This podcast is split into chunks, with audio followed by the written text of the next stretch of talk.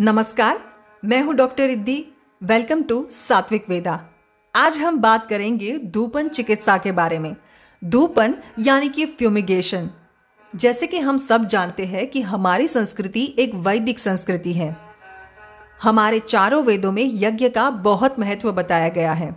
और आयुर्वेद, जो कि अथर्व वेद का ही एक उपवेद है, आयुर्वेद में धूपन चिकित्सा का विधान है। तो आइए देखते हैं कि ये धूपन चिकित्सा क्या है और धूप करने के फ़ायदे क्या है। घर में रोज़ाना धूप करने से घर का वातावरण शुद्ध रहता है। हम जानते हैं कि आजकल ज़्यादातर लोग एक क्लोज्ड एनवायरमेंट में रहते हैं। वो चाहे अपना घर हो या फिर ऑफ़िस, हर जगह एयर कंडीशनर लगे रहते हैं और उसकी वजह से वही दूषित हवा घूमती रहती है। कई जगहों पर पॉल्यूशन का स्तर इतना ज़्यादा बढ़ गया है कि एयर प्यूरिफायर्स लगाए जाने तक की नौबत आ गई है। कई लोग अपने घरों में दुर्गंध से बचने के लिए एयर फ्रेशनर्स एयर प्यूरिफायर्स आदि का इस्तेमाल करते हैं, जो कि हेल्थ के लिए बेनिफिशियल तो बिल्कुल भी नहीं है।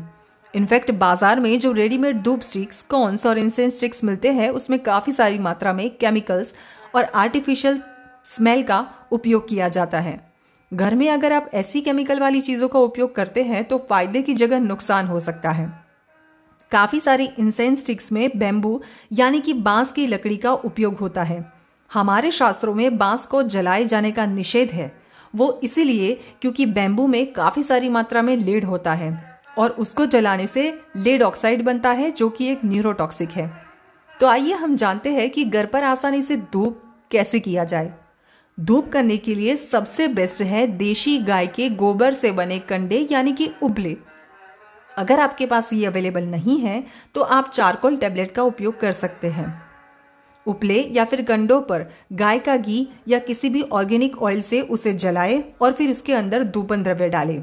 धूपन द्रव्य, यानी कि गूगल, लोबान, अगुरु, त्रिफला, हरड़, नीम के पत्ते, साबुत, हल्दी, जौ शशब यानी कि पीली सरसों, काले तिल और साम्राग्नि इनमें से जो भी आपके पास अवेलेबल है, उससे आप धूपन कर सकते हैं। धूपन यानी कि फ्यूमिगेशन करने से ना सिर्फ़ घर की हवा शुद्ध होती है, मगर घर में मौजूद हानिकारक बैक्टीरिया वायरस और फंगस का भी नाश होता है। स्पेशली जो लोग ह्यूमिड एनवायरमेंट में रहते हैं, और खासकर वर्षा ऋतु में तो ये रोज़ाना करना चाहिए। अगर आपके घर में कोई बीमार है, तब तो फ्यूमिगेशन अवश्य करना चाहिए। कोविड से बचने के लिए भी ये बहुत उपयोगी है। घर के दरवाजों को और खिड़कियों को अच्छे से बंद करके पूरे घर को अच्छे से फ्यूमिगेट करें। अगर आप ये रोज कर सकते हैं, तब तो बेस्ट है। अगर नहीं कर सकते तो एटलीस्ट वंस और ट्वाइस इन अ वीक इसे ज़रूर करें। आयुर्वेद में रोगानुसार दोपन चिकित्सा बताई गई है, उसको हम डिटेल में डिस्कस करेंगे अगले पॉडकास्ट में। जुड़े रहिए सात्विक वेदा के साथ। आयुर्वेद अपनाएँ, स्वस्थ रहे। नमस्कार।